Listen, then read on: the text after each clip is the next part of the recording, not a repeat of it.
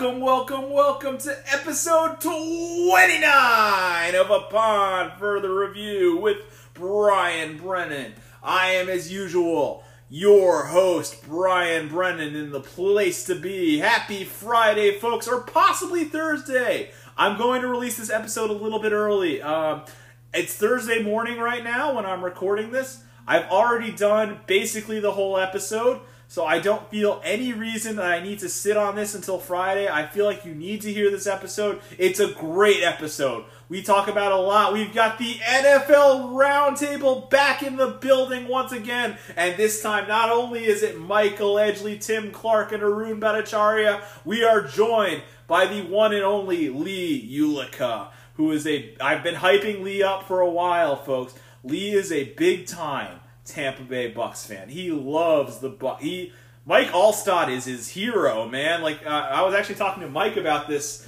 um, a while uh, last week. Uh, he was like telling me about how Mike Alstott is basically Leigh's hero.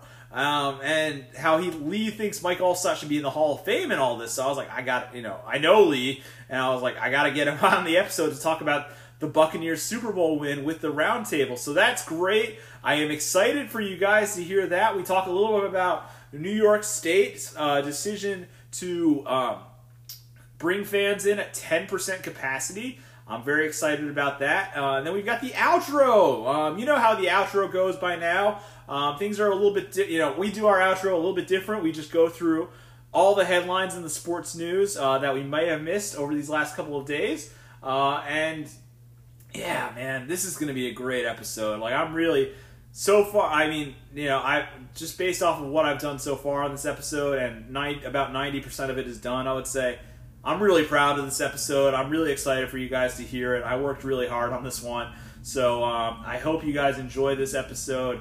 Um, let's see what how I hope you're all having a good week. Um, the weather is crazy. Uh, I know this is like basic small talk, but the weather has been absolutely nuts. Um, I woke up really early this morning. I don't know. That's the reason I'm recording, honestly, because I just woke up and I was like, screw it, I'll record a podcast now. And when I woke up at around 4:30 this morning, it was snowing pretty hard, and um, but it's not really sticking. So I don't know what the weather is like where you are, but um, it's been it's been pretty snowy these last couple of days, uh, last couple of weeks really. So I'm you know I'm missing summer, folks. I, I I talk about um, I talk about the roundtable or not in the roundtable, but um, when I talk about you know how fans are coming back to New York, um, I talk about how much I badly want to go to Yankee Stadium. Well, sometimes I just close my eyes, folks. I'll turn on the heat in my room and I'll just pretend I'm there. Like as lame as that sounds, I'll just pretend I'm there and that it's not snowing outside. Ah man, I, I might do that after I finish recording. Just pretend I'm at at Yankee Stadium and got beer vendors yelling, you know, ice cold Bud Light here. Oh man, that's a terrible impression of a beer vendor. I, I would, I should, maybe I, I, that would be a fun job to be a beer vendor at Yankee Stadium, but uh, I clearly can't do an impression of them. Peanuts here, get your peanuts here. Uh, that, that, that was better. That was better. Maybe I, maybe I got to talk. Maybe because I don't drink, I, I got to talk. Um, little, maybe talk about something that isn't alcohol related to before I get the hang of it. But um, yeah, I, I, you know, I just dream about being back at Yankee Stadium all. I just daydream about it. But um, yeah, this episode's great. I think I've introduced it long enough now. Um, you you know what the roundtable brings to the table. Uh, I said table twice, but whatever. You know what the roundtable brings. Nothing but heat! And they do that nothing again. Leigh was a fantastic addition, like I said. It was good to have him on. So uh, I'm not going to delay this episode any longer, folks. Like I said, I'm really proud of this one, so I really want you guys to hear this. Uh, let's start off by talking about New York State's decision to allow 10% capacity at stadiums and arenas. Here we go.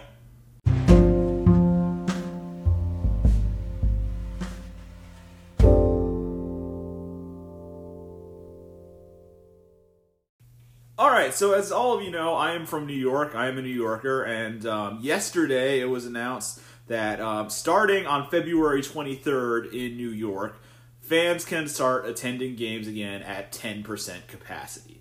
Uh, I have some. I you know, obviously I wanted to give my thoughts as somebody from New York, so I wanted, and you know, this obviously affects some of the teams I root for. So I wanted to talk about that a little bit. I have some statements from New York area teams that I'm going to read as well. Uh, but I, I, just want to talk about um, some of the so what's going to be going on. Basically, um, it's going to be 10% capacity at arenas and stadiums.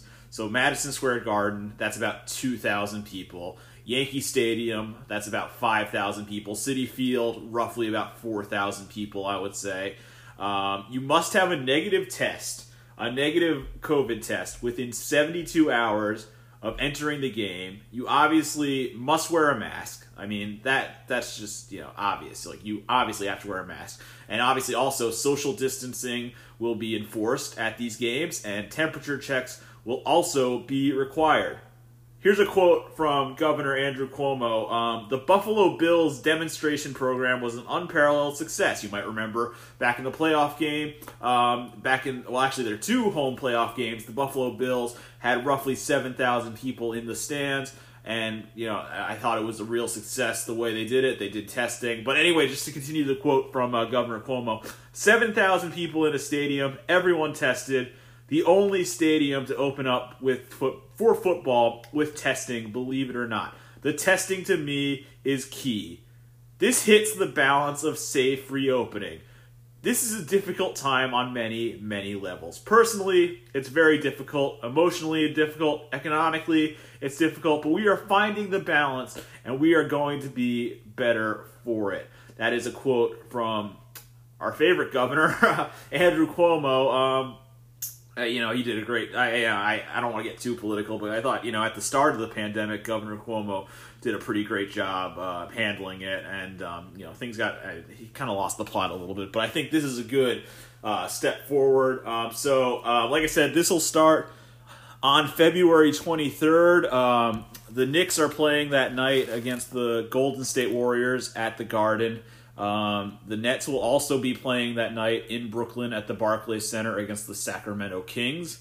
Um, so that is, you know, obviously, I think I, I don't think there's any better way uh, for no no you know. I wish it was only the Knicks playing that night, you know, because I wanted I want this to be a special event, you know, fans returning to Madison Square Garden. Uh, so I mean, I get I, I, guess it's okay that the Nets. I, mean, I understand why they chose that night because I guess both teams are playing personally, I was hoping it would just be the Knicks that gets fans first, but um, yeah, it is what it is. Um, so opening day at Yankee Stadium is also April first, so obviously they want to have fans in the stands for that. Uh, I'll read a couple statements from teams uh, in the New York area, uh, starting with the Yankees, uh, obviously because that's my favorite team. But um, Governor, here's the statement from the Yankees. Governor Cuomo's announcement today is an encouraging first step. We thank the governor for his leadership, and we will continue to engage his office in productive dialogue moving forward. The safety of everyone who enters Yankee Stadium remains our top priority, and we will work diligently to end in lockstep with the governor to ensure all precautions and procedures are being followed as we lead up to the 2021 baseball season. Um, the Knicks also put out a statement. Uh, I believe this because I, I, actually I looked at the rain. I wanted to see if I the Rangers put out a statement too, but I believe the Knicks, you know, because they're owned by Madison Square Garden, they're owned by both James Dolan. They probably put out the same statement. Um, so uh, here is the Knicks statement. We want to thank Governor Cuomo for allowing us to move forward with welcoming fans back to MSG. We intend to host roughly 2,000 fans at every game, beginning with the February 23rd Knicks game against the Warriors and the February 26th Rangers game against the Bruins. Health and safety remains our top priority, and we will be working closely with state and health officials to implement the strongest operating protocols. We know our fans are anxious to return, and we can't wait to see them at the Garden once again. Uh, the Nets also put out a statement. Uh, BSE Global is excited to announce that Barclays Center will reopen its doors to fans beginning February 23rd when the Brooklyn Nets host the Sacramento Kings. Following state guidelines, we will be limited to 10% capacity until further notice. We would like to thank Governor Cuomo and his team for, at the Department of Health for collaborating with us in creating a robust health and safety plan that allows fans to re enter our arena. Uh, so that's just uh, what some teams from New York are saying about this. And you know what, folks? I'm all for this. As a New Yorker, you know, I, have talked many times about how much I dream of, you know, every night I, I, I even said this this morning, but every night I, I dream about going back to Yankee Stadium and what it's going to be like that first time back, walking in and just hearing the roar of the crowd and seeing all the you know what it's going to be like um, when you know we return. So this is an important step forward. It's not 100% capacity. I think it's going to be some time before we get to 100% capacity at sporting events. I I I, I don't know when that's going to be. Maybe yeah, I think it's going to be a gradual increase. Um, this is obviously a slow start, uh, 10%. Um, but I think you know we'll slowly increase if the, if it goes well. I think we'll increase up to about 25% capacity in New York State, maybe, and then you know slowly work our way up to 50 and then 100. And we'll get there, folks. We will get back to 100% capacity. But for now, this is an exciting first step, and I'm really happy that New York is allowing fans. I talked to my parents because uh, both my, you know, I don't live in New York anymore. I live in Maryland, but my parents still live in New York City, and they thought it was too soon. So I understand, you know, obviously they're my parents. I understand where they're coming from uh, when they say it's it's too soon for fans. But you know, the precautions they're taking, you know, a test 72 hours before the game. I even heard uh, I can't confirm this right now, but um, I even heard that there would be rapid testing done at Madison Square Garden before some of these games. Now that would be a game changer, and I think that would be a game changer for all sports, not just sports in New York. I think if you had rapid testing outside stadiums, that would make people more likely to go to games, and not to mention, you know, the enforcement. You know, I have I have a feeling they're going to very strongly enforce the mask policy and the social distancing. Um, I hope they do. You know, I, I, you know, some some you know places are better at enforcing it than others. Like for example, um, I take the metro in DC a lot. They have a, a strict, like they have a, a quote unquote strict um, no mask policy on the metro. Yet I still see plenty of people not wearing masks on the metro, and I'm just like, why aren't you? Why would you say you have a, a mask mandate if you aren't going to enforce it, Metro? Well, it's the same thing with this. Like if they're if they're not going to enforce it, then what's the point? So I really hope they obviously enforce all these social distancing and the mask wearing, and I think it'll be good. I think this is an important step forward as we try and get recover from the pandemic. And numbers are down. The positivity rate in New York, I now believe, is below 5%. The numbers are trending positively, which is good. This is a very good thing you know, we don't want to be in this this pandemic forever. So this is only good news if you ask me. Um, you know, I shout out um, DCR, uh, the morning show on ESPN Radio in New York. Uh, DiPietro, Canty, and Rothenberg. Um, they're great. I, I listened. I, I, actually got to listen to the, the whole show this morning because um, I was up early, so I got to listen to the whole show. And um, Rick, they talked about this a lot on today's show. And Rick DiPietro, um, former Islanders number one draft pick. Um, he said he revealed on today's episode that last week he um, he had he was tested positive for COVID and he missed some time. And he talked about how he does, you know, the, the things he normally does during COVID, like go to the grocery store and things like that, play with his kids. He said that based off of these regulations that people that New York State is putting in, the masks, the social distancing, the tests. He said that he would feel safe or safer at a New York sporting event than he would doing just about everything else in his life right now. That's a big statement. I, I, you know, when he said that, I was like, that is a big statement from good old Ricky DiPietro. Uh, I thought that was, um, uh, and it, it resonated with me a lot. And it goes to show how serious New York is taking this. Um, how in, you know they're not rushing into it the way we're seeing. Uh, I you know I, I don't want to bring up um, Atlanta, the Atlanta Hawks, but um, you know I've watched a few of their games. I watched when they played the Knicks. I've watched a couple other times, and there you know we've seen the courtside Karen situation, and there's plenty of people in the stands in Atlanta. And um, New York's not rushing into it like that. They're taking it very slowly. A 10% fanning like that's nothing. That you're barely going to even notice the people in the stands when when the games start. It's going to be really fun. It's it's I you know I think this is a very positive first step back, and I agree with Rick. I would feel safer going to a New York sporting event than honestly I would going to the grocery store or definitely, you know, I, I brought up the Metro example, definitely going on the Metro. I, I would definitely feel safer. Um, you know, I, I, I, if it's I'm all enforced and everything is is put into place, I would definitely feel safer going to a New York sporting event than just about you know some of these other like you know going to the grocery store. You never know what you're going to see at the grocery store especially during these times of covid. Crazy amounts of people sometimes too. Um, yeah I, I i agree with with rick on that one. And um, so just to to recap again um, new york state will start allowing fans uh, in the stadiums and arenas uh, starting february 23rd in a limited capacity 10% of fans. So, like I said a little bit earlier, that's roughly 5,000 people at Yankee Stadium, which is the only one I care about, by the way. You know, I love the Knicks and I love the Rangers, but get me to Yankee Stadium, please. Like, I, I that was my first thought. Like, this gets me closer to being back, able to go back to the Bronx and being able to go back to Yankee Stadium. And that's what has me the most excited. You know, it's going to be good that there are going to be fans in the stands at Yankee Stadium. It's going to be good that there are going to be fans in the stands when the Astros come to town, for example, because now there's going to be people to boo them. Uh, I'm looking forward to that.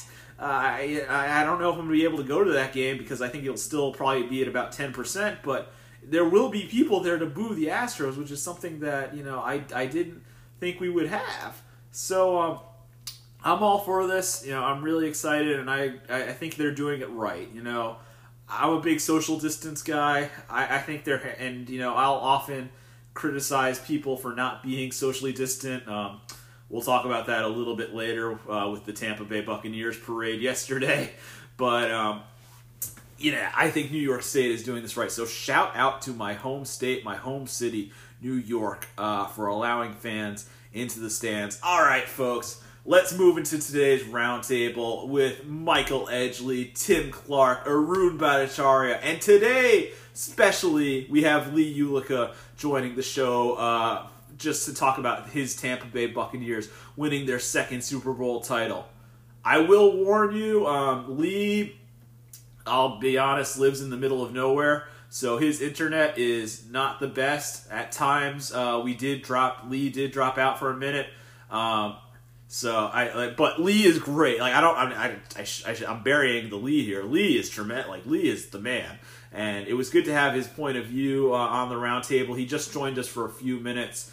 Um, off the top to talk about the Super Bowl, and you know we all talk about our thoughts on the Super Bowl too, even the halftime show and the commercials. Uh, we get into an interesting discussion over whether Tom Brady is the greatest athlete or greatest winner, I guess, in American team sports history, uh, which I think is interesting. Then we let Leigh go, and then uh, Mike, Arun, and I all talk about the NBA, uh, the Wizards a little bit, and um, you know, this Mark Cuban national anthem situation. Um, it's a great roundtable. I'm ho- looking forward to you guys hearing it. So here is today's roundtable with Michael Edgley, Tim Clarke, Arun Bhattacharya, and Leigh Ulica.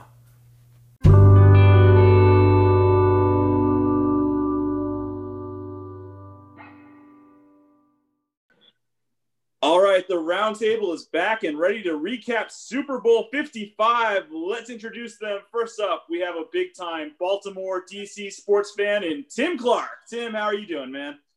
I'm doing great. Thanks for having me on. I'm excited to uh, discuss the Super Bowl and stuff tonight.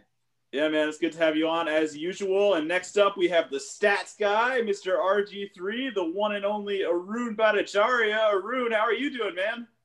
Um, I'm having like a football hangover since like football off season, especially since the game was over in the second half. But, yeah. Um, overall, I'm doing well. Yeah, that we'll talk about how the game was um, not the best game uh, in just a few minutes. But uh, next up, we have big time Saints fan, big time Wizards fan, aspiring music critic, Big Mike Edgley in the house. Mike, how are you doing, man? I'm doing uh, pretty well, Brian. Thank you for having me. It's good to have you on, Mike, and joining us specially tonight for just a few minutes. I've shouted him out a few times for his Bucs fandom, but he's just an all-around awesome dude, and we are happy to have him on. Leigh Ulica. Leigh, how are you doing, my dude? I'm doing great. How about you? I'm doing great. Uh, congratulations. Uh, you know, you're one of the biggest Bucs fans I know. You're one of the only Bucs fans I know, but congratulations on your Super Bowl win. Uh, let's talk about it. I wanted to have you on for just a few minutes at the start here because, like I said, you're a huge Bucs fan. They just won their second Super Bowl title, 31 to nine over the Kansas City Chiefs, denying Patrick Mahomes and the Chiefs a repeat and giving Tom Brady his seventh Super Bowl ring. Tampa Bay gets it done. Leigh, as a Bucs fan, how are you feeling? Oh, I feel great. This is awesome. I mean, I remember watching the first Super Bowl they won 18 years ago, and just it was then, and then it's just the same feeling all over again. It's been a long time. yeah, man, you deserve this feeling. Uh, I mean, Bucs fans uh, all over the world. I mean, I'm, I'm, sure they've gained a lot of fans this year, especially because of Tom Brady. So I'm, I'm sure this feels good for a lot of them. Um, Let's talk about the game a little bit. Um, what were your thoughts on on the game as a whole? Tampa Bay pretty much dominated. So, Leigh, what were your thoughts on the game? So, Leigh, well, what I mean, going yeah. into the game, I thought Tampa Bay actually had a better roster in Kansas City. Yeah, and then yeah. um, also, I mean, I, I thought Mahomes in Kansas City was good but they also their linemen they had two starting tackles out in all of the National Football League, and it showed mm-hmm. on Sunday. Mahomes 29 times he was pressure on his dropbacks, and we sacked him a couple of times. But and then offensively, we have Gronk, Antonio Brown, Leonard Fournette. I mean, you can't really stop us. Yeah, yeah, man. You, you talk about the offensive guys like Gronk really stepped up with the two touchdowns. Mm-hmm. Um, Antonio Brown, you know, it was all former Patriots. I talked about this on Monday's episode of the podcast. It was all former Patriots who got it done for Tampa Bay in this game. And Leonard Fournette is a redemption story too. And the defense, you talked about it as well. Um, I'm going to go to Mike next for his thoughts on the Super Bowl because I know Mike you've been right oh. along here with Leigh the whole way. Um, so you've been supporting the Bucs, even though they knocked out your Saints pretty much the whole way. Um, you've been a great supporter for your friend. What are your thoughts on this Bucs victory? Uh, yeah, no, this is a great victory for for the Bucs. Obviously, you know, um, it was great seeing the Super Bowl with Leigh and our friend Ben, um, who's a you know a Tom Brady super fan and a Gronk super fan. So you know he was happy also with the Bucs winning. But uh, yeah, it was just great watching uh, the game with uh, Leigh and Ben. Um, it was great to experience watching uh, Leigh's team win their second Super Bowl. They they deserve to win. You know, after uh, after New Orleans, you know, kicked their butt the second time they played them. I think that really humbled the Bucs, and that they were they never were the same team ever again. And mm-hmm. they complete they completely flipped the switch. They did a 180, and from that point forward, they were the best team in the NFL and they proved it throughout the playoffs. Like, no, um, that's like that's why on your podcast I was uncertain about the Saints game because I wanted to pick the Saints being a Saints fan, but I knew how great the Bucs were. That's why when all you guys were picking, well, actually no, Tim picked the Bucs, so I'll give him credit for that. but when uh, Arun and Brian, when and you uh, picked the Packers, I knew the Bucs were going to win. I just knew their defense was going to well, they didn't stop Aaron Rodgers, but I knew they would just do enough to take that offense out of the game. And I just I knew uh, the Bucs were going to beat the Chiefs just because, like Leigh was saying at the uh, at the beginning, I know I know he cut off for like at the beginning part, but what he I, what he was saying was um that uh, the the the Bucs just had a better roster than the Chiefs overall, despite what mm-hmm. everyone was saying. The Bucs defense just they knew they had the code to stop any type of offense thrown at them, and they had to get the code to stop Patrick Mahomes. Like Leigh said, mm. he, he, was pressured 29 times. Crazy. And, and Mahomes played as well as he could with his injured toe and with his uh, two starting linemen being out. Uh, he, Mahomes did the best that he could. I did feel bad for him. Uh, Ben Shul- uh, Ben Sherlock didn't really feel bad for him but uh, I, I, felt bad for him, and um, he, he, gave he gave an effort. Uh, it, was a, it was a great win for a great win for the Bucs. Very happy for the Bucs. Glad I saw that with Leigh and Ben, and uh, real quickly, it was a good halftime show too. All right, we'll talk about that in just a couple of minutes. I have some thoughts on the halftime show as well, um, but I think everything you said is true. Uh, Arun, we'll go to you next. What were your thoughts on Tampa Bay's Super Bowl win? Uh, just the dominating performance defensively by the Buccaneers. Um, especially they, uh, Tyreek Hill, he had 200 yards in the first quarter of not whatever it was. I forget how many yards he had in the first quarter of that. The first time they played the Bucs, and then this game, they through the first like three quarters, they like it was like two catches for 13 yards for most of the game. Then I didn't expect. I think Mahomes didn't look like he was like 100. percent Like the first half, he was like running the ball more, and then they Tampa Bay just was like content letting him have those like 10 to 15 yard rushes. But then like as the game progressed, he was like kind of limping and turns out like a couple days later he got injured, but still only nine points is not going to get it done. Vegas said they were going to get 30 points. I thought they were going to get a little bit more than that, even though because I mean Green Bay had 24 points or in the cold weather game. This was pretty warm weather, but I think I discounted the home field advantage that the Bucs had. Um, but even that, it was like a complete shutdown of like the offensive line was completely manhandled they yeah. Kansas City did get it going in the second half, like running the ball a little bit, but at that point it was too late. The timeout situation and the final drive, like, really killed the Chiefs. Even though I can kind of the first play I can understand the timeout. The second play, I was like, no, don't call that timeout. like, it Yeah. kind of blew it a little bit in that sense. But I think the even though those calls were a little bit controversial, it's not like I mean, they they were still probably going to get a field goal or something like that anyway. So Yeah. the I think Kelce got it going. Tyreek Hill, he was a complete like non-factor for most of the game. Like he did put up stats, and Mecole Hardman, Sammy Watkins, none of those guys stepped up like at all. Typically, Reid gets it to one of those guys like on a trick play or something. But Yeah. like the Saints did a good job with the Jameis Winston trick play. They got like special teams touchdown. Um, but Kansas City's defense wasn't good enough. Like it wasn't even as good as the Packers defense, in my opinion, which was weird. So Yeah. um, yeah, um, props to the Bucs, and they look like they could be the favorites even for next season, just based on this performance. Yeah, I we, we this may not be the end for Tom Brady. I mean, he's already got seven rings. Let's see if he can even get more. And you talked about the home field advantage and the fact that Tampa Bay was playing at home. I mean, last week we all kind of made fun of Robbie for saying that there would be a jet lag factor uh, when it came to this game, but um, he might have been right. Honestly, I hate to say it, he might have been right when it when it comes to that because the Chiefs looked out of sync, and you wonder if also, you know, I talked about this with Ethan on Monday, the situation with Britt Reid. Andy Reid's son, if that maybe they were a little distracted. I don't know. The Chiefs, there weren't a lot of good vibes going with into the Super Bowl when it came to Kansas City. Tim, what were your thoughts on the Super Bowl? What were your overall takes on it? Yeah, on that note, it wasn't Andy Reid's best game, and there was a lot of stories after the game about how Andy Reid has had a lot of really rough playoff games and taken some losses where he made a lot of questionable decisions. So Yeah. I know the whole team was distracted, and um, obviously, it's hard to play when you're thinking about the accident and losing an assistant and a family member.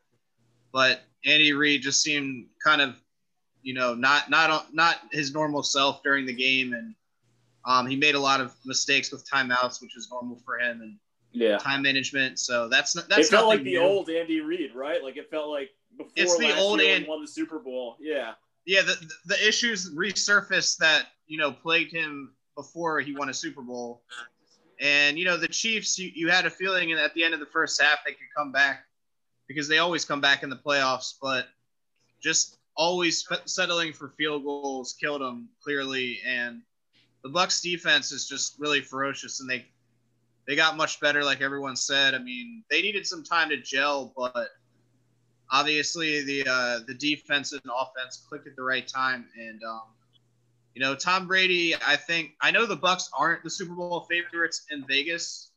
It's uh, I think the Chiefs again, and then they might be like third, Mm-hmm. but they should definitely be a big favorite next year. Um, and you know, could repeat. So maybe it'll be a repeat Super Bowl. Also, that's would also be rare, but possible. Yeah, But we'll um, see, we'll see yeah. man. I mean, That- the game wasn't that exciting in the second half, though. But uh, I did like the halftime show. Um, let's talk a little bit about the halftime show, I guess now, um, and some of the commercials that we liked. Um, since I've got you all on the line, um, I'll go to Leigh first. Um, what was Leigh? Did you like any of the halftime show and the commercials? What were your thoughts on that? Oh, you're muted, Leigh. Yeah, I liked the halftime show. I thought it was very interesting vibes they gave out, and just the whole choreography when they introduced the Weeknd. Yeah, And then I think the halftime commercials they didn't start off great, but as it progressed, I, I think they got funnier and they were more entertaining as it went on. yeah, I agree with you. There were some good ones. There were some bad ones. I really liked the Will Ferrell one. I didn't mention Yeah. that on Monday's episode. The Will Ferrell one was hilarious about Norway. I love that one. Tim, I'll go to you next. Actually, what were what were your thoughts on the halftime show and the commercials? Uh, I thought the halftime show was great. Uh, all the uh, the Weeknd in in like the acid induced uh, like mirror chamber thing is already a huge meme, and I've seen it at work many times, including in meetings. So it's kind of that that part was hilarious. Uh, I I really loved um, that he he snuck in like all of his big songs and he made it not very long. Like he did kind of short versions it was definitely chopped well, edited well, and you know, shout out to Seinfeld's commercial too. That was my favorite.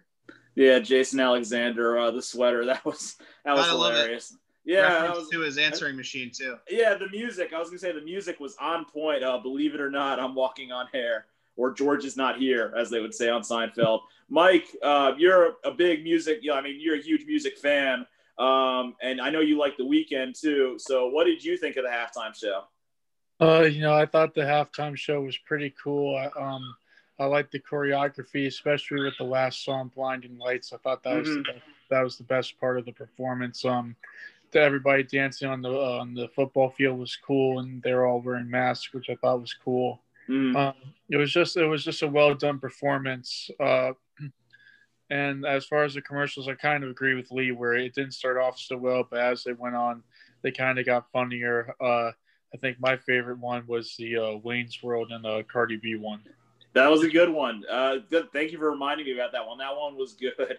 I, I think that was for Uber Eats. That was that was a good Yeah, one. well, it Um, was for uh, Uber. Restaurants. Yeah. Um, and again, you know, I, I've shouted him out a few times. But shout out to my friend Tom for his guaranteed rate commercial. That was really cool just to see my friend have a commercial uh, in the Super Bowl. It was awesome. Arun, what were your uh, thoughts on the halftime show and uh, commercials? Um, for the halftime show, for me, I like the Weeknd, but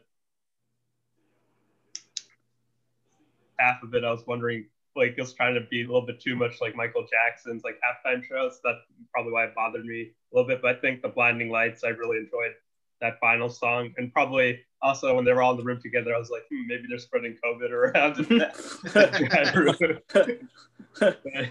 and also, it was a little bit too like sci-fi. I think the sound production was a little bit off for me, but I think the last song I was like, fine, it's still like an above average halftime show. And even if all the songs were like that, then I'd be like, yeah, it's one of the best half uh, blinding lights. And I did pick the first song right somehow the E ESPN playoff pick 'em. I don't know how I. Uh, congrats! So you came in first in the, that pick'em, right, Arun? Yeah, uh, that you league. tied with you tied with Tommy. Congratulations! yeah, thanks. And, Um, and, and then for the getting- commercials, I like I like some of the commercials, but then like I think like towards the second half, I was just like checking my phone mostly. Like so, apparently there were some bad commercials that I mostly was just like mentally tuning out. That's like I think my natural thing to do during like a sporting event. So like I I think like in the fourth quarter, I didn't find that many ads enjoyable, but then I perked up and I was like, oh, like the the Will Ferrell ad I agree was probably my favorite ad, and I like the George Costanza ad as well. All right. So um, I just have one last question about the Super Bowl before um, we let Leigh go and move into some NBA coverage. Uh, I'll ask Leigh first. This is a, a question. Obviously, Tom Brady now has seven Super Bowl wins, five Super Bowl MVPs. Do you think he's the greatest winner when it comes to American sports ever? Leigh, what do you think? Absolutely, 110%. I mean, the man's been to 10 Super Bowls in the National Football League. You want to say Jordan? I heard these comparisons about LeBron, but I mean, in the NBA, there's less players and even less teams. In the National Football League, there's 32 teams and a ton of players. I mean, the guy's been to 10 Super Bowls and he's won seven of them. Uh, he's definitely the greatest winner. I mean, I love guys like Bill Russell, who has 11 championship rings. Yeah. Yogi Berra has 10. There are other great winners. Obviously, Jordan, everybody talks about. But Tom, what Tom Brady is doing is incredible, and to think that he would have ten Super Bowl rings if it weren't for Eli Manning, shout out to Eli Manning and Nick Foles, uh, is is pretty spectacular. Mike, what is your thought? Then with Bill think- Russell, though, with Bill Russell, he played in a generation when there was only like 10 or 8 teams too. Yeah, same with Yogi Berra too. Um, those guys, they all won championships in eras when there were not yeah. a lot of teams and not as much competition. So that is definitely something to consider. Mike, what is your thought on this? Uh, I, I agree 110% with what Leigh just said, especially like well, Bill mm-hmm. Bill Russell and Yogi Berra, like what they did in their eras was phenomenal and spectacular, but like uh, and nothing can take away with what they did. But it was an era with a lot less competition. I think what Tom Brady has done in his span uh, span of time is like I was ready. I was still ready to say it's Jordan, especially after seeing the Last Dance. I was ready to see it's Jordan, but after what Brady did with the Bucs, it's. It, I think it's. I think Brady just just took the took the uh, ultimate goat status ahead of Jordan. Like I like what what Brady did. I yes, I know the Bucs got um, some key assets like like Gronk, and they already had a good team around them. They just needed a quarterback. I know, like it's not like oh, um, Tom Brady magically turned this shit team into a into a Super Bowl contender. He did all by himself. I know that's not the case, but mm. to, like no Tom Brady, no Gronk, no Antonio Brown, and probably no Leonard Fournette either. Yeah, like definitely. they don't go out and make those big moves without getting Tom Brady. So mm-hmm. Tom, Tom Brady is the ultimate goat in sports, in my opinion, and I don't think we're going to see anybody dethrone him of that at least in our lifetime. That is a strong statement from Mike right there. On uh, I have to say that is a very strong take, and I like it. Um, I don't know, man. I mean, what he's doing is absolutely incredible, and he might not be done winning, which is the crazy part. He could win two or three more Super Bowls. It's crazy. Yep. Arun, what do you think about this? Arun? Oh yeah, uh, sorry. Um, I think that um, I, I think for now I'm still gonna have to go with Jordan just because um, the six rings, but I think just the losses. Like I don't think Jordan lost to like he didn't lose to Patrick Ewing like twice, and when you when Jordan lost was to like Shaq and to Isiah Thomas, and Brady lost to e, Eli twice, and um, Nick Foles. But that being said, there's like a case for Brady because he's done it for so long. It's, but I think the thing with Jordan it was six and eight years. That's that was probably why I go with Jordan. And Jordan probably, if he was like motive if he knew that Tom Brady was around in the present time, then I think he would have like stayed around or changed teams and gone to like I don't know, he would have gone to the, like the Trailblazers and he could have like easily pulled off another ring.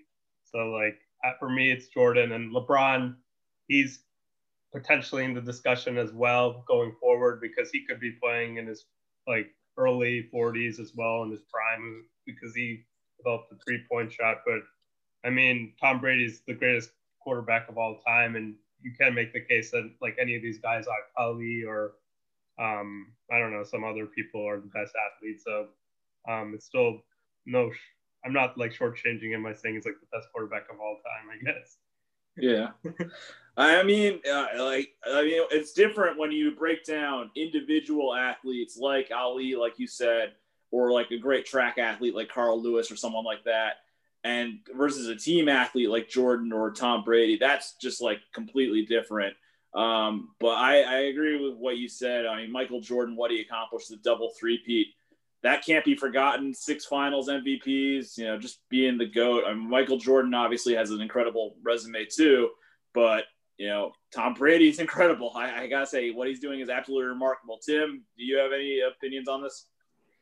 Uh, I basically agree with what everyone said, but I know it's a generational thing too because Bill Russell, he won the 10 NBA championships and he also won like two or three in college right before. So he won a championship like 12 out of 13 years. Um, but like everybody said, that he just dominated his era and it was way less co- competitive in the college and pros back then.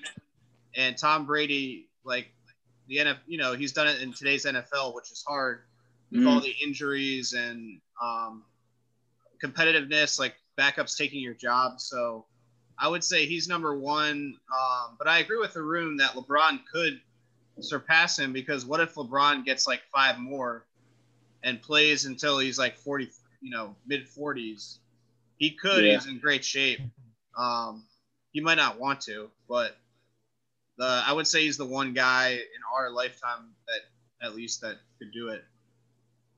And just, um, I mean, we kind of talked about it in our group chat a little bit, but did everybody see uh, the video of him just absolutely wasted today at the Bucs parade? I mean, oh, that's a guy. Yeah, he's living, that's a guy who is absolutely living his best life 110 percent right now. Like the, he was tossing the Super Bowl trophy to Gronk from a different. That what is that's crazy. Like only Tom Brady can get away with doing something like that. I mean, this is just reckless behavior it's crazy, but only Tom Brady can get away with that. Um, Leigh, I, I want to thank you for joining us to talk about the Super Bowl. Is there any? Do you have any final thoughts before we let you go for the night? Uh, yep. Thanks for having me on, and I, I think Tampa Bay can be back here next year. So I think it might be another Kansas City Tampa Super Bowl. They both seem that that level, but we'll just see what happens this year in the NFL. Yeah, man. Um, I, I would not be surprised at all. Like I said, Tom, I guess I don't think Tom Brady's done winning, so I would not be surprised at all if we see Tampa Bay right back in this spot next year. Um, but yeah, man, have a good night. Thank you for joining us. Uh, really appreciate it, dude. And congrats again. Con- congratulations. Thank you pleasure being on. yeah, man, we'll have we can have you back on anytime, man. Leigh is awesome. Like Leigh's the man. Um, so um, let's move into a, a little NBA talk um, now. Uh, we'll talk about the Wizards who are uh, about to play the Raptors, or maybe that game started by now. Um, already losing. Already losing. Oh my god. They're only uh, losing by six. Yeah, it's not. You know, it's it's very early we'll come back to this because I actually have a couple other things I want to talk about um, in the NBA first. Um, the big story in the NBA today has been, um, at least off the court, has been this Mark Cuban national anthem thing. Um, Mark Cuban was not playing the national anthem before Dallas Mavericks games, and nobody said anything about it until basically yesterday. And now uh, it's become this big story. And Commissioner Adam Silver put out a statement today saying all teams must play the national anthem before games now. So I'll go to Mike first because Mike had a I, when we were talking about this, Mike had a particularly strong opinion about it. So, um, Mike, what do you think about this statement from Commissioner Silver? Uh, you know, uh, my first response to it was that like it kind of just felt like a blatant like um against First Amendment's rights to free speech, and that you know it's Mark Cuban's the owner of the Dallas Mavericks. He can do whatever he pleases. It's up to him. But at this, like looking at it from a money perspective, like that would like draw away people to not to not watch it. But so I could see from his perspective why uh, they why they're doing it from, from that point of view. But uh, also, most people who um, feel that way about the anthem are the same people who hated that when the NBA was doing the Black Lives Matter protests. Mm-hmm. And they've already uh, boycotted the NBA, or they boycotted the NBA for a little bit, and now they're back at it. So, like, I, I, I, I now that I've given it full time to think it out, I, I kind of, I just kind of stand with what I first said. I think that the Adam Silver should just let the owners choose whatever they want. Like if they want to play the national anthem, play it. If they don't, don't. Nobody's coming to the game anyway. Yeah. You're right. Like that. That's a good point too. Like there's nobody coming to these games, so who really gives a shit if they play the national anthem or not? Like nobody's gonna walk out of a game or anything like that.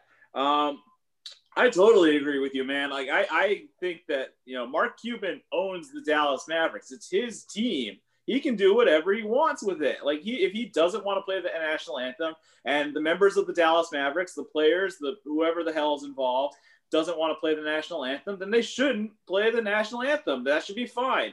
Uh, Tim, do you have any? What are your thoughts? Yeah, I mean, the statement that the NBA gave was kind of interesting because uh, the commissioner said, like, with fans returning to arenas, we're making this rule. But even though most teams have no fans and the few that do have a small amount, I think he's using that as an excuse. Like, fans in the stadium will be turned off. But it's, yeah, just definitely a, a money thing. And the NBA has been in trouble financially by turning the Chinese government against them and conservatives and other groups. So I'm sure they're trying to avoid that um, at this you know moment. So I can I can see why they made the rule, but I also think the Mavericks should be able to do whatever they want. I mean, it's their team, and like, why didn't the NBA notice until now? They've had probably ten home games I think it was 12. I think they've had 12 home games. Yeah, even said. more. and It's some of them were nationally great? televised. Yeah, nobody noticed until yesterday. I, I, it's- Yeah, nobody, so it's it's kind of late. yeah. I, I, I like who really cares? Like this doesn't. I feel like this is actually turning into a bigger deal than it really needs to be. Exactly. It's like it's blown out of proportion. Arun, do you have any final thoughts on this? Yeah, I agree with you, Brian. That like it probably wasn't going to be that big of a deal. Like if uh, Cuban decided not to do the national anthem, but now that Adam Silver has made a statement, that it's become an even bigger deal. Yeah, now that they've called attention to it, it's a big deal. but I don't really like. For me, I I can understand why Adam Silver did it, just in the sense of the money. But yeah, but I kind of agree with Mike that it doesn't really. I don't think it was like hurt, hurting ratings. Like the ratings are actually up like this uh, since last year. But maybe because maybe fans are staying at home and watching the games. But even that, it's like I think the Black Lives Matter thing was just probably more the timing of the summer. Maybe that's why the ratings were down. And I don't know, like if people like I don't understand if people are going. Those people are like, oh, I hate the NBA. Now they're going to go back to the NBA like a couple months. Yeah. I think it just had to do more with the timing of the games. The NBA Finals was a pretty low rated. Like, I mean, the Lakers are a top notch team, but the Miami fans they don't even stay for the first half of their game. So like, they had some diehard fans, but they probably just were like, I don't know, they're still probably partying like during that time. Uh, I, I don't think it's a big deal. I, but I don't know. Maybe there are some people who, who would have been tuned off by this, but I, I, I agree that it's probably just become a bigger deal because Silver made a statement about it. Yeah, there was just no point for it, in my opinion. This would not have been a big deal otherwise. Uh, but Mark Cuban has said that he will obey the rules, I guess, and start playing the national anthem at Dallas Mavericks games. Uh, I was hoping he'd be a little more defiant, honestly, and say not to. But I guess I guess he would have faced like I mean, Mark Cuban is extremely rich, so I mean, he could have paid any. I don't know. I don't know. Um, we'll, we'll move into the Wizards now. Um, to another frustrating topic, I guess. Um, the Washington Wizards. Uh, they're playing the Raptors. Uh, how are they doing? Any, anybody? How are they doing so far? Uh, it's still pretty close. I think they're down by like seven. in the- Okay. towards the end of the first quarter. All right, so we'll see how that goes. And then um, I wanted to talk to them about them because obviously on Friday uh, they played the Knicks, and as you all know, I'm a big Knicks fan. So um, I wanted to talk a little bit about that matchup too. Um, so what? What? Let's talk about you know what are your thoughts on the Wizards' last couple of games? Um, I, I, I know that I can't I can't even remember how they did in their last game. I haven't watched them. Uh, they, they they beat uh, Chicago. That's right. They beat ago Chicago. Uh, in Chicago. that the Zach LaVine went up for the layup, and um, he was Yeah. you know, que- no questions as to whether he was fouled or not, but um, I think it was a good no call personally. Um, so I'll go to um, Arun first. What are your thoughts on the Wizards, and what are you thinking about this Knicks matchup on Friday? Yeah, the Wizards are actually somehow three and three in their last six games, and three of those losses have been like huge, gigantic blowouts, and the three wins have been final seconds, like missed layups by the other team, by Miami, by um, Brooklyn, and uh, Chicago. LaVine missing that layup, so it's been the best stretch of the Wizard season so far. and um, I guess the Wizards are undefeated against teams in New York so far this season, but I still think the Knicks are the favorites. But and I'll give the Wizards a shot, more of a shot. I don't know, not that big of a shot, but they have a chance. Um, but who who knows? Russell Westbrook, if he plays well, they have a chance of winning, but he hasn't done so really this season. And um, yeah, it'd probably be a loss for the Wizards, but it's not like won't be like the craziest thing given that's like the NBA regular season if the Wizards beat the Knicks. I have to give a shout out to um, uh, both you um, and Tim and Ken, DC People's Champ, because none of you picked the Wizards to beat the Knicks on the roundtable this week. So uh, I appreciate that we all agree the Knicks are going to win that game. Uh, Mike, what do you think about the Wizards the last couple games and uh, Knicks matchup? What do you, what do you think about that one? Uh, yeah, no, um, I think the Wizards, uh, given the circumstances, they've been they've been you know decent these last few games. You know, three and three um, in the past six games is actually is actually not bad considering where they are. It is kind of funny though how the three losses are just complete blowouts, just like awful, horrible yeah. losses, and uh, the three wins are uh, very, very close, like wins that we got lucky, but or kind of lucky. But I'll take them and this game's not going over well so far, but we've come back before and we've won games like that before, so I'm not too worried about this yet.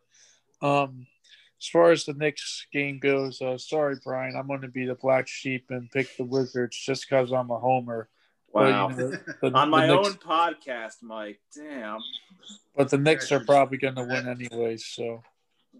All right, that's fair. I'll give you I, that. I, I appreciate I appreciate you being honest and um, hopefully the Knicks do still win. But um, Tim, uh, what are your your remarks on this? I yeah, I mostly agree with Arun. I, I think the Knicks probably will win because the Wizards are struggling all season. Um, but I definitely wouldn't be su- surprised if the Wizards do win. They've had several uh, impressive wins out of nowhere this season and uh, they could they could pull it off. I mean, the Wizards have actually played pretty well against the Knicks the past few years, so yeah. that won't mean much this year, but at least you know there's some history there of uh, yeah, including that game that we all went to uh, right before the pandemic happened. Yeah. Uh, that, that that the Wizards won that game against the Knicks. So that was actually the last Knicks Wizards game before Friday night. So yeah, yeah we had great seats. Yeah, man. Good, good times. Good times. Uh, I just want to go through. Yeah, I just want to go through the um, the standings before we move into closing statements. Start from the bottom. Uh, yeah, sure. Why not? Let's go. Let's let's work our way up. Um, we'll go with the Detroit Pistons, who are in last place, and then the Wizards, who are yeah. second to last place. There we go. Uh, Orlando Magic, Chicago Bulls, Cleveland Cavaliers, Miami Heat, and then the Knicks are at ninth and now we'll get into the playoff teams. Uh, Toronto Raptors are the eight seed, Atlanta Hawks are the seven, Charlotte Hornets are the six, Indiana five, Boston four, Brooklyn three, Bucks two, and Philadelphia 76ers uh, one. Uh, I have a question about that. I'll, I'll ask that in just a second. But um, the Western Conference, I'll go the normal way for the West. Utah's leading the West. Um, they have 20 wins, 20 and five. Good start for Utah. Lakers are in second with 19 and six. Um, 17 and 8 LA Clippers in third, Phoenix Suns 14 and 9, uh, Portland Trailblazers, uh, Tim's second favorite team. Shout out, shout out to them. Uh, yeah. they're 13 and 10. Uh, San Antonio Spurs are 14 and 11. Uh, Denver Nuggets are 12 and 11, and the Warriors are 13 and 12. That's the top eight. And you've got Sacramento, New Orleans, Memphis, Houston, Dallas, OKC, and Minnesota. Like I said on last episode, I need the Mavericks to keep losing as much as possible because they have the Knicks' number one pick, uh, because the Knicks have their first round pick this year. So I'm rooting for the Mavericks to lose. I just have one final uh, NBA related question. Uh, we'll go rapid fire here. Uh, who do you guys think is the MVP so far? Um, a reason I thought of that is because I was thinking about the Philadelphia 76ers being in first place. I think I have to go with Joel Embiid being the MVP so far for the Sixers this season. But I think there are a lot of really good candidates. Jokic, Durant, some other really good candidates this year. So I'll go to Mike first. Who do you think's MVP? So I think in terms of the stats goes, I think Nikola Jokic is having the best season. But in terms of uh, the team's record, and I know that's a big factor in MVP, I am going to have to go with Joel Embiid. Yeah. I think Jokic is having a better season numbers wise, but if you're going to have to go with the team's record, I think Embiid's the MVP so far. Yeah, I think it's a close race, and I think it's gonna be close all season. I don't think there's really, I don't think it's gonna be like Giannis and LeBron, and then everybody else like it was last year. I think there's gonna be a couple candidates this year. Arun, who's your MVP? Um, I'm gonna go with LeBron. The Lakers still have a better record than the 76ers. I mean, Embiid is up there. It'd be funny if Donovan Mitchell got it just because the Jazz have the best record and Shaq said he sucked. But it's probably either like Embiid or LeBron. I'm just gonna go with LeBron for now. And Tim? Uh, I'm gonna say Jokic, but I kind of feel like he's. I feel bad saying if we're gonna get hurt at some point, probably LeBron will outlast them and end up getting it. I hope not, because I really like Jokic. I know Mike is a big fan of Jokic as well. Um, just the w- way he plays, he's just a very durable, good player. So I'm rooting for. I like I said, I I think it's um, Embiid right now, but personally, I'm rooting for Jokic because he's just such a fun player to watch. Let's move into our closing remarks. Uh, Michael Edgley, thank you for joining us tonight. Um, do you have anything you'd like to say before I let you go? Uh, no, I'm good. Just uh, thank you so much for having me, and thanks for uh, getting Leigh on here. And yeah. it's a really good time. Thank you. And thank you for introducing me to Leigh because he is an awesome guy and a good friend, and I'm glad we had him on the roundtable. Mike, thank you for joining us. You're welcome anytime, dude. Hey, no problem. Have a good one, guys. See ya. Tim Tim Clarke. Um, happy Chinese New Year to your wife and her family. Uh, I just want to oh, say that before we that. get. So I just want to say that before we get started. Um, I have a couple. Yeah, I wanted to ask you about the, the Capitals because um, they've been shut down this week. They were supposed to play the Flyers on Tuesday. That got canceled. Uh, Buffalo Sabres. They were supposed to play them. Tw- I think they were supposed to play them. Uh, yeah, tonight. twice. The three yeah. games wiped out. Yeah. Um, so the Capitals are not playing. Uh, the last time they played was Sunday when they lost to the Flyers on Super Bowl Sunday. Um, and the next time they play will be this Sunday at Correct, three o'clock. Yeah. Three o'clock, I believe, against the Penguins. So, what do you think about this layoff for the Capitals? Like, what? How do you think it's going to affect them? Well, uh, I don't think it's uh, great in the, the sense of they they're on a losing streak and they probably want to play quickly and just get it over with and get that losing feeling out of their uh, their mouths. But at the same time, um, they're very uh, kind of beat up, especially in the in the forward lineup. Like they didn't even have enough forwards um, to suit up three full or four full lines. That one game and had an extra defender instead, which is really odd. So I think they'll get healthy uh, this week, and it'll probably help them on Sunday. But um, I expect a great effort on Sunday. A really fast team, a sharp team, they're going to have to take that game very seriously because they had to stew on their losing streak for a full week, and it's a really important game against a big, big rival, and you want to beat them in their building. So um, I'm excited for that game for them. And I think Robbie actually said um, on Sports on the Hill that um, the Capitals, their first four games against Pittsburgh are all in Pittsburgh, and Correct, I think they're yes. yeah, that sucks. this, is um, the, this is the third already, so that's some weird scheduling we have the fourth next Tuesday, and we're done in Pittsburgh. And, and did you hear about? Um, not to get into something else in hockey, but did you hear about um, the Coyotes, the Arizona Coyotes, and the St. Louis Blues? Due to COVID scheduling and how the schedule's been changed so much, they're going to end up playing each other seven straight times. Wow. Th- th- I think three in St. Louis and then four in Phoenix. Uh, it's it's that's crazy to me. Probably too. in like a really quick time period too. Yeah, right? I think. Yeah, I, I, believe so. I, I, was looking at the schedule last night. I was like, "What the hell? That, that it's really weird." But um, it's a series Tim, within the season. Yeah, it, it's it's it's a seven like, game series. It's like a best of seven, basically. Yeah. It's weird. Um, but Tim, uh, as usual, thank you for joining us. Uh, Yeah, thanks, welcome, man. Welcome Great time. anytime. Yeah, man. Have a good one. I'll talk to you later. Yeah, see you guys. And Arun, the king of the outros himself. Um, do you have anything anything for us tonight, Arun? Yeah, um, RG3's wife goes by, her last name apparently is also Griffin the Third, which I thought was weird because Well, not the third of any like because he's called like Robert Griffin the Third because he's like Yeah, the 'cause he's- because he is Robert Griffin the Third. Yeah, so that Oh. was my and I guess like shout out to Brad Johnson, last Q- Tampa QB before Tom Brady to win the Super Bowl in Tampa Bay. Yeah, you're right. Uh, that's true. And Dexter Jackson was the last Super Bowl MVP in Tampa before Tom Brady. Um, I guess while I have you on the line, because I know you're a little bit of a baseball fan too. Um, what did what did you think of? Um, I, I, messaged you about this a little bit earlier, but what did you think about the rule changes that are coming to baseball this year? The seven inning doubleheaders, um, the runner on second inning rule, no universal DH. Uh, no expanded playoffs, but um, did you get a chance to check out any of that? What did you What did you think?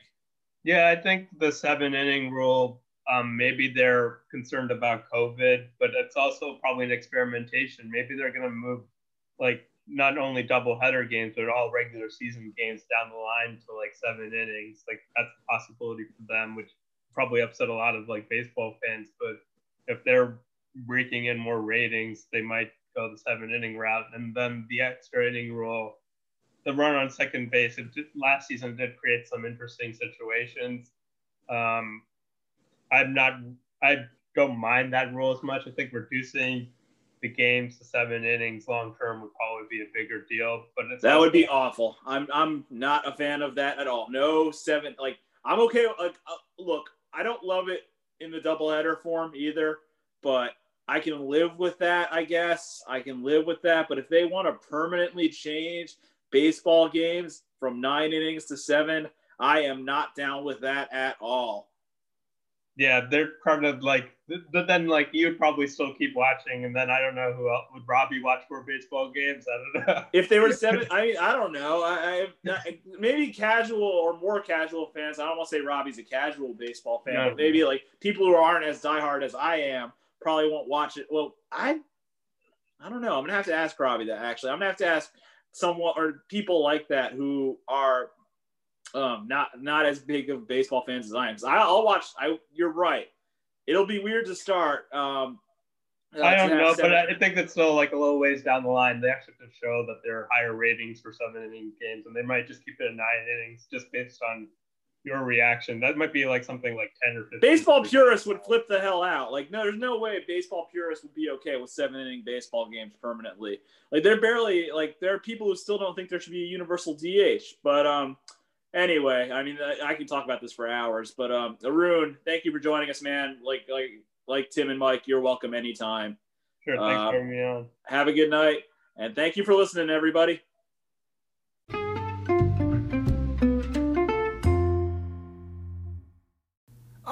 To thank Michael Edgley, Tim Clarke, Arun Bhattacharya, and Leigh Ulica for coming on today's episode of Upon Further Review with Brian Brennan. The roundtable will be back. I am not sure when, because now football season is over. We actually haven't talked about that yet. If we're going to do a roundtable next week, or when we're going to or how long we're going to keep doing the roundtables for. We have not talked about that yet, but uh, I'm sure we will. Uh, we'll figure it out, and the roundtable will be back. I guarantee you that. The roundtable will definitely be back.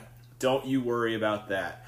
Um, all right, so it's time for the outro. Uh, you know how the outro goes by now. Uh, we just go through all the news and sports, um, break them down um, one by one, um, just some of the things that have gone on this week in the sports world. Um, first off, I have to give a shout out to my good friend Charlie Ferrulo because he had me on his podcast this past week, ostensibly a sports po- show. It's called. Uh, Charlie just started it. Um, he's a good friend of mine, and I was honored to be on the first episode of ostensibly a sports podcast. We talked about the Yankees. Uh, we talked about um, Deshaun Watson, that whole situation a little bit, uh, how we met, things like that.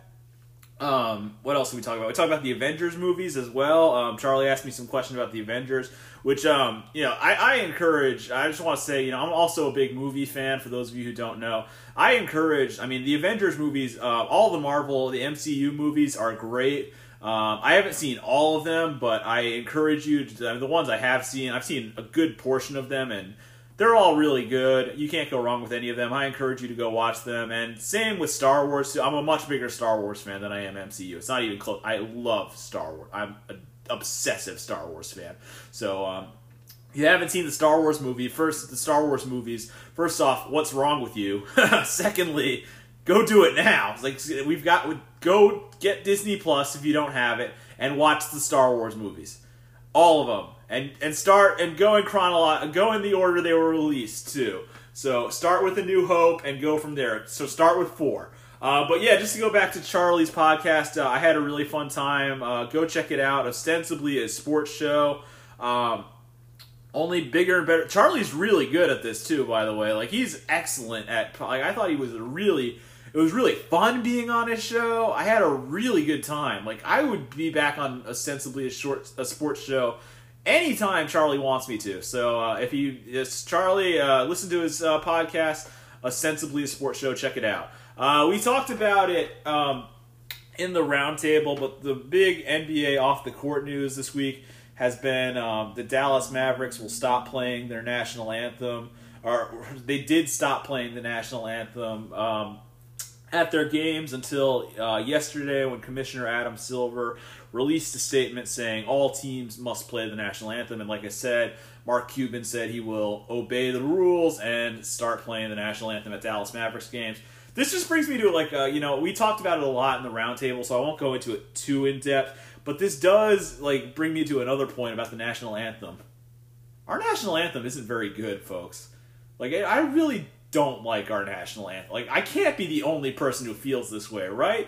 Our national anthem kind of sucks, honestly. It's really like boring. It's a slow, boring war song that I don't think really represents our country. It doesn't really say anything about America. Like I personally, and shout out to the Michael Kay show. I talk about the Michael Kay show a lot. Uh, and Peter Rosenberg, one of the hosts, uh, former 24 7 WWE champ, Peter Rosenberg, uh, said on yesterday's episode that um, he thinks America the Beautiful would make a better national anthem than the Star Spangled Banner. And I would be 100% down for an all out. Like, I don't know if they do trades like with national anthems the way they do in sports, but if we could trade the Star Spangled Banner for America the Beautiful, I think that would be a good trade. I think America the Beautiful would be a, a better national anthem than the Star Spangled Banner. It's short, it's sweet, it talks about how great our country, America, America. It's just like it's like beautiful song about our country. Um, even God Bless America, I wouldn't be opposed to. I mean, they already played that at Yankee Stadium in the seventh inning, but um, I wouldn't be opposed to them just outright making that the national anthem either. Just anything better than the Star Spangled Banner. I watched, you know, I'm a big soccer fan, so I watch the World Cup every time it rolls around, and I'm always amazed at all these countries that have better national anthems and more fun national anthems than we do. Like I, I, I everybody's singing along. Like in like Brazil, for example, Brazil has a really fun national anthem that's like upbeat and lively, and everybody's dancing along and singing to it in the crowd. So I think America, like I think we need a shorter, sweeter national anthem than the Star Spangled Banner. I just wanted to mention that because um, of the Mark Cuban situation and what Rosenberg said yesterday on the Kay show. Um, yeah, that's just my thoughts on that. Uh, I hope that's not a like controversial take. I'm sure there's people out there who agree with me that the national anthem uh, is could we could do better.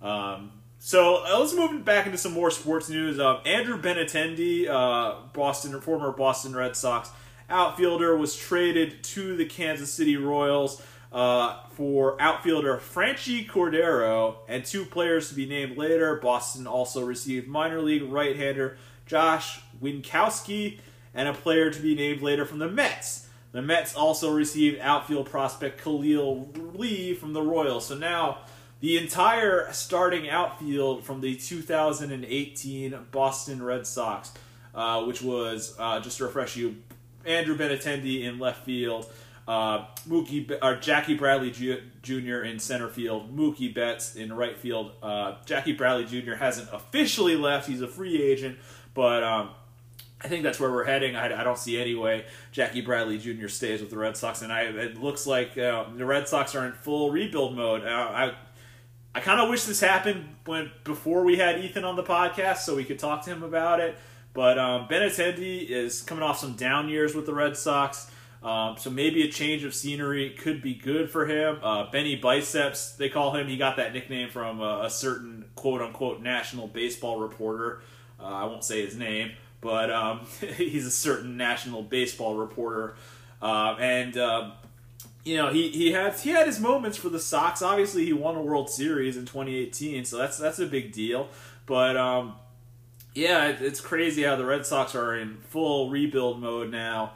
Um, I guess Alex Verdugo is going to be their their main guy in the outfield now. Um, yeah, I thought this trade was um, was definitely interesting, and so good luck. Uh, you know, I don't like I, you know how I feel about the Red Sox, but since Andrew Benintendi no longer plays for the Red Sox, I will wish him uh, good luck in Kansas City uh, in this three team trade that just went down, I believe, yesterday. Um, so speaking of uh, outfielders in the American League East, let's talk a little bit about Aaron Judge. Um, he was at the Super Bowl. He was in A Rod and J Lo's luxury suite. Um, so there were a lot of people. Um, I think Meek Mill was in there. Uh, Shaq, uh, Shaq was there. Uh, this was a really crowded luxury suite. Uh, I mean, not very socially distant either, by the way. But I guess uh, social distancing doesn't really apply to famous and rich people. Um, but yeah, um, Aaron Judge was at the Super Bowl, and he took this picture with Shaq. Uh, and Aaron Judge is a big ass human being. Like Aaron Judge is he, an enormous person. Shaq made him look tiny. He made him look like he could fit Aaron Judge in his pockets. I mean, wow! That like you go look up this picture, folks. If you haven't seen it yet, go to Google, type in Shaq Aaron Judge Super Bowl, because you're not gonna believe this picture. Shaq makes him look makes Aaron Judge one of the who's built like a tight end look tiny. It looks minuscule compared to Shaq. It, it's hilarious. Go check this out. Um, and uh, just another thing to mention from Aaron Judge. Um, he wore a Patrick Mahomes jersey to the Super Bowl, and Patrick Mahomes obviously lost the Super Bowl. And uh, the year before in Miami, uh, Aaron Judge also went to that Super Bowl, and he wore a San Francisco 49ers jersey, and the Niners lost that game. So, is Aaron Judge cursed? Is this our new curse? Or, you know, now that Drake's, you know, the Toronto Raptors won a championship, maybe the Drake curse is over. Maybe it's time for the Aaron Judge curse. I really hope not, because um, obviously he wears the Yankees jersey 162 times a year, and uh, I, I, hope he doesn't curse the Yankees. But uh, I just thought it was notable that uh, Aaron Judge wore a Mahomes jersey to the Super Bowl, and uh, they lost. So, um, a couple other things. Um, speaking of the Super Bowl, I have a couple other news and notes here. Um, we talked about it in the roundtable a little bit, but yesterday the Tampa Bay Buccaneers had their Super Bowl parade.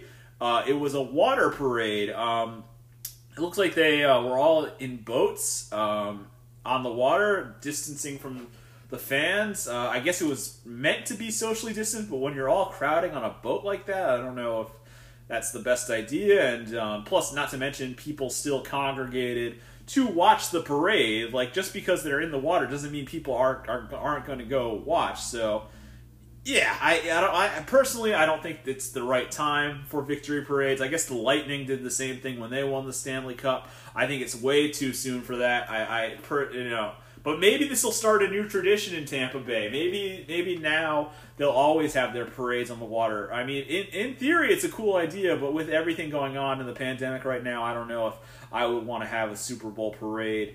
And um, Tom Brady was wasted, man. Like we talked about it in the roundtable. That dude was lost in the sauce yesterday. He could barely stand up. Uh, he and we talked about it, but he tossed, he heaved the Super Bowl trophy, the Lombardi trophy, something he's won seven times, over to Gronk on the other boat. Like, only Tom Brady right now could get away with doing something like that. And, I mean, that's. You know, what if the Lombardi. What if the Lombardi trophy had sunk to the bottom? What if Gronk dropped it or something? and the Lombardi Trophy just sunk to the bottom of the ocean.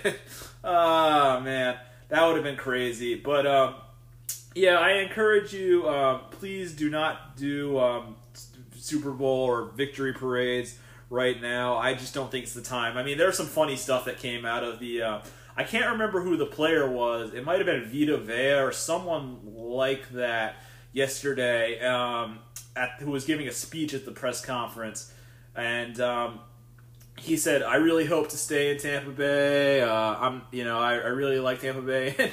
Bruce Arians grabbed the mic and said, "Your ass ain't going nowhere," uh, which I thought was, I mean, so clearly Tom Brady wasn't the only one drinking at the Super Bowl party yesterday for the Tampa Bay Buccaneers. Um, I have a follow up to the Super Bowl streaker. Um, yeah, um, uh, first off, uh, if you haven't seen it, go to my personal Facebook page, Brian Brennan. A few days ago, I posted um, the link from Awful announcing of Kevin Harlan uh, commentating the Super Bowl streaker uh, running on the field. Kevin Harlan is one of my favorite broadcasters. He's just every time a Kevin Harlan game, it's just a fun, exciting event, and he brings it every time. And the way he calls, like fans running on the field. I mentioned the Kay show. Michael and Don are kind of over it. They're just like, "What's this is this is stupid." But Peter loves it, and I think I'm on Peter's side on this one. I think uh, I love the super like I love Kevin Harlan commentating uh, streakers on the field. So if you haven't seen the commentary from Kevin Harlan of the Super Bowl streaker this year, uh, go check that out uh, on my personal Facebook page, Brian Brennan, or go to Awful Announcing and check it out right there.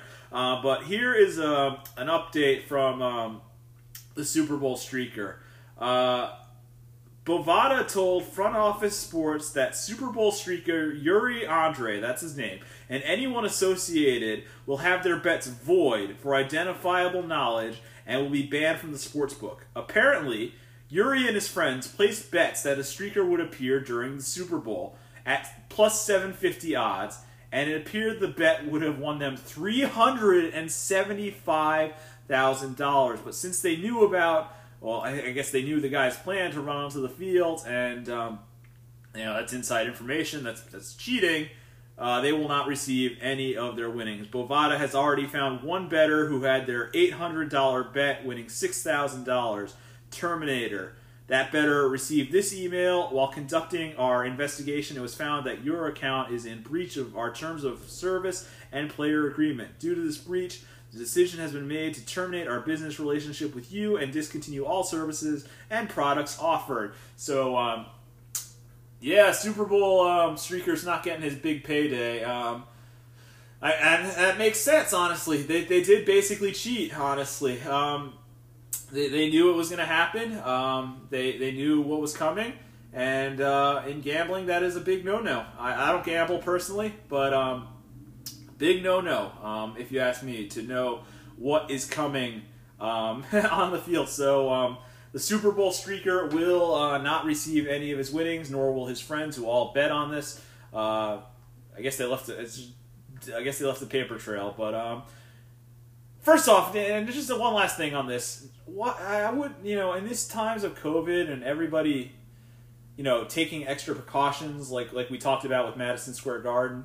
Um, why would there ever be a streaker during the Super Bowl? Who let this guy on the field? Like, nice security, Tampa Bay. Like, geez, you just let this guy run on the field during a pandemic? Come on now. Um, I mentioned it on um, on uh, the roundtable with Tim, but the St. Louis Blues and the Arizona Coyotes are going to play each other seven times in a row due to COVID. Um, the schedule is just changing so much in hockey right now um, so seven straight games between the Arizona Coyotes and the St. Louis Blues. That's going to be, um, you know, they're going to get really sick of each other fast. Uh, I, I, I wouldn't be surprised if by I, I don't know how many games they've played so far. Let me see if I can count it quickly. Uh, how many games they've played so far in the seven games and how much they have left. But uh, I would not be surprised if by the end of it they are just all sick of each other. So um, let's see here. They started at the end of January. No, no, no. Hang on.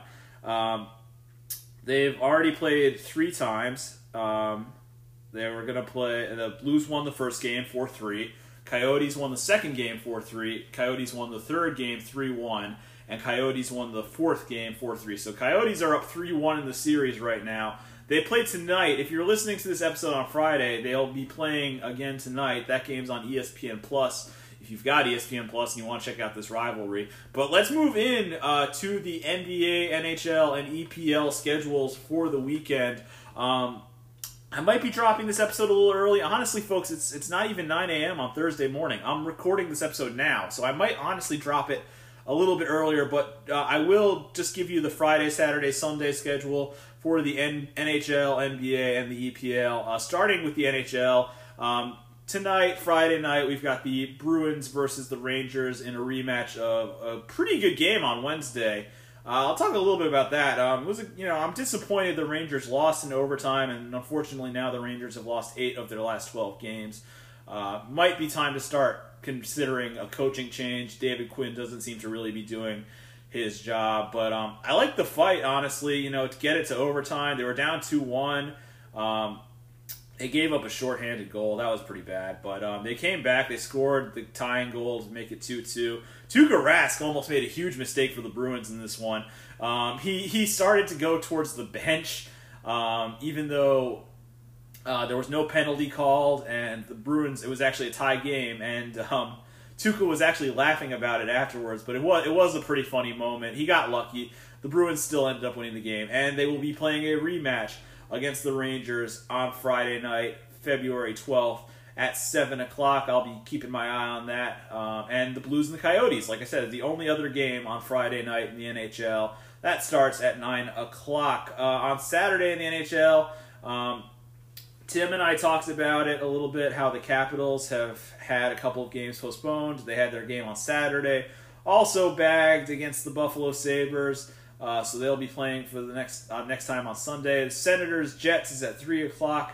Golden Knights Sharks is at four. Bruins Islanders is at seven. The Devils and Flyers Flyers are another team going through. Those are two teams actually. The Devils and the Flyers who are going through COVID issues right now. So uh, that game has been postponed. Lightning Panthers is at seven o'clock on Saturday. Canadiens Maple Leafs seven o'clock on Saturday. Blue Blue Jackets Blackhawks is eight. Red Wings Predators is at 8. Hurricane Stars is at 8. Blues Coyotes again. Uh, I believe that's game six of their seven consecutive matchups. And Flames Canucks is on Saturday at 10. That's the late game. And then on Sunday in the NHL, um, the Rangers were supposed to play the Flyers. Like I said, they have COVID issues. So um, the Flyers game, uh, the Rangers Flyers game has been postponed. Uh, Capitals Penguins. Capitals play their first game in a week uh, on Sunday against the Pittsburgh Penguins at 3 o'clock, nationally televised on NBC. And the only other game on Sunday is Avalanche Golden Knights. That is at 7 o'clock on NBC Sports Network. Let's move in to the NBA schedule for Friday, Saturday, and Sunday. Um, I've mentioned it already. Um, we mentioned it in the roundtable. Uh, the Knicks are playing the Wizards. I'm excited for this game. The Knicks are coming off um, a unfortunate loss to the Miami Heat. I'll just put it that way. There was some very questionable officiating in that game. I just have to say the free the free throw disparity in that game against the Heat was just uh, uh, ridiculous, honestly. And you know the Knicks had a chance, but R.J. Barrett uh, missed a layup that would have tied the game, and the Heat held on to win. So I've been sitting on this bad Knicks loss since Tuesday.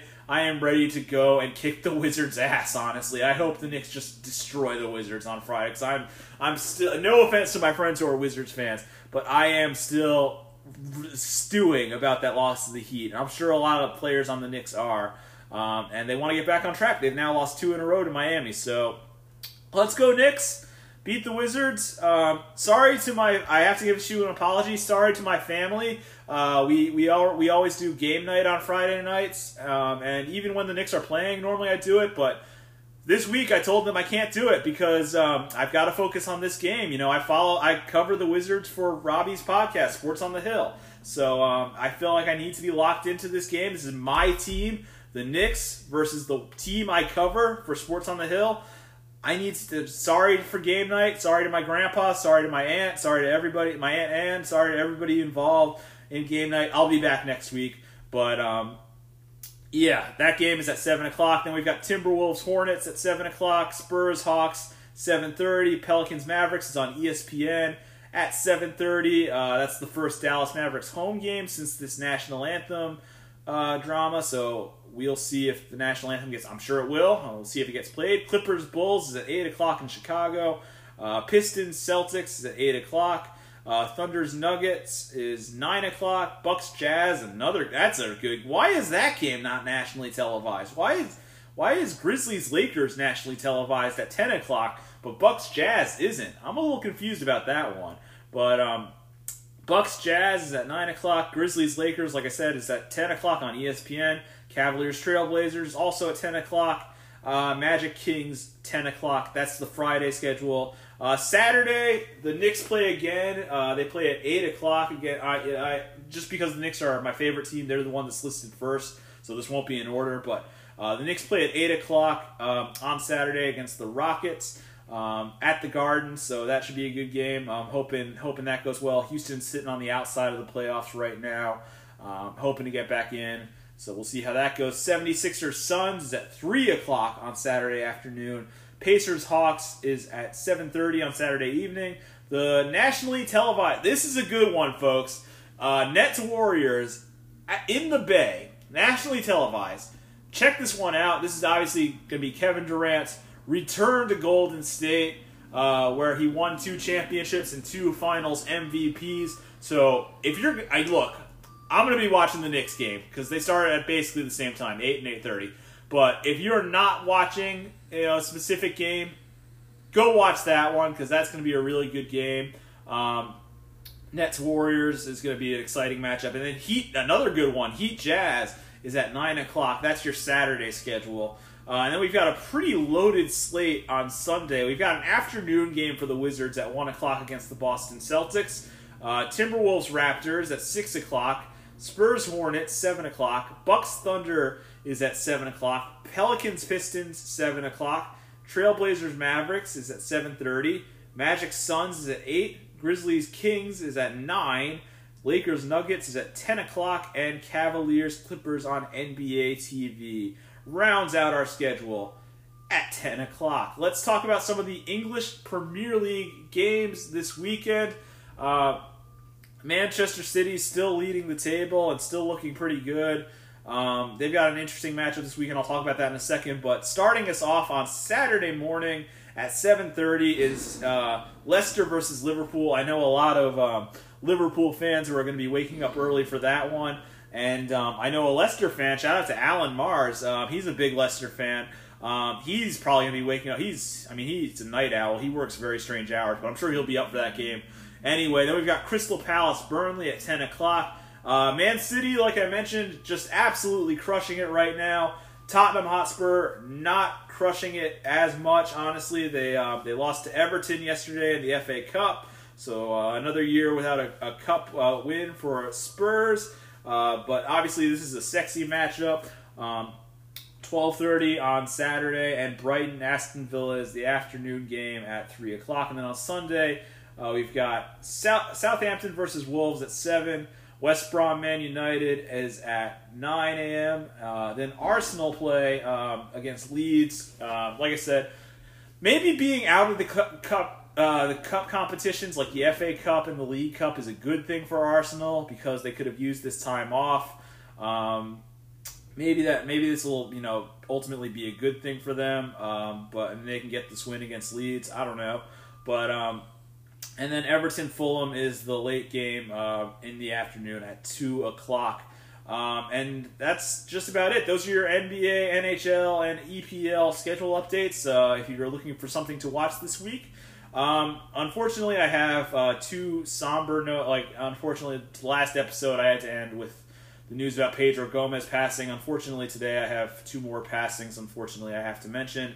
Uh, first off, um, Marty Schottenheimer, former head coach in the NFL, uh, won a lot of games. Uh, unfortunately, passed away from Alzheimer's at age 77. Um, heart goes out to his family. Um, it sounded like he was in rough shape towards the end. He had to be put into hospice care, and hopefully he is in a better place now. Um, I have to say, um, the the Washington Post put out kind of a lame obituary for old Marty. I feel bad for the guy.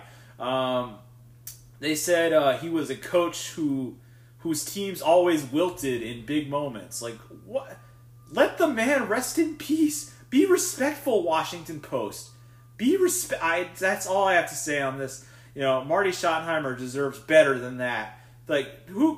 Who's thinking about that when somebody dies? Who's thinking? Oh, his team's always choked in the playoffs. That's really not cool, if you ask me. I thought that was very lame from the Washington. Post. I believe it was the Washington Post that did that. So um, I, I, I just I can't stand. I, I think that's a horrible obituary for the man. He deserves better. So I will say rest in peace to Marty Schottenheimer.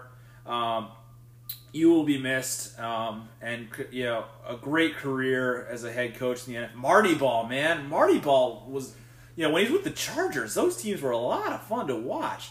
I mean, geez. Um, so rest in peace to Marty Schottenheimer, and unfortunately, um, I also have to say rest in peace to Terez Paylor. Uh, he was a journalist for Yahoo Sports, covered football. He passed away at only 38, man. That's just sad. Um, whole life ahead of him, and to die so young like that is devastating. So rest in peace to Terez Paylor. It's been a rough year for sports journalism, folks. Uh, with Sekou Smith a few weeks ago passing away so young, and then, like I said during last week's episode or on Monday's episode, um, Pedro Gomez passing away. Uh, yeah, it's been rough. It's been rough. Um, death sucks. There's, there's no other way around it. Uh, death is terrible. And um, rest in peace to Marty and Terez. You will be missed. That's a tough way to end the episode, unfortunately.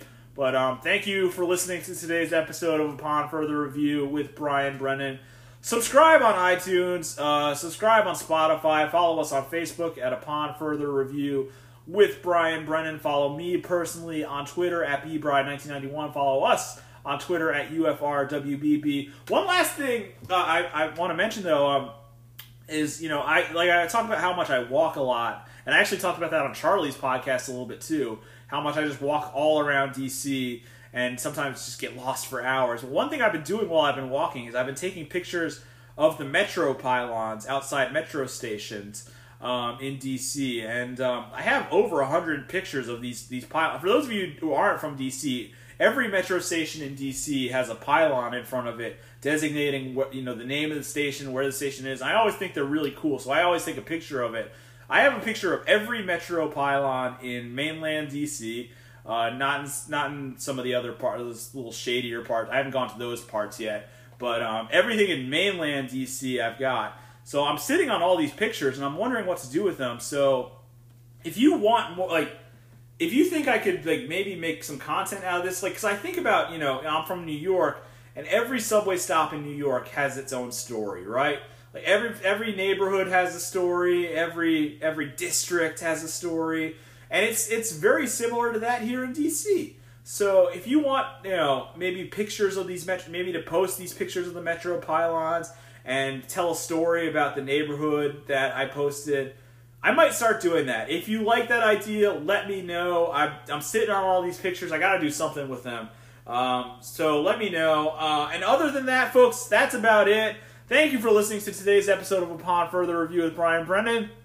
And I'll talk to you next time.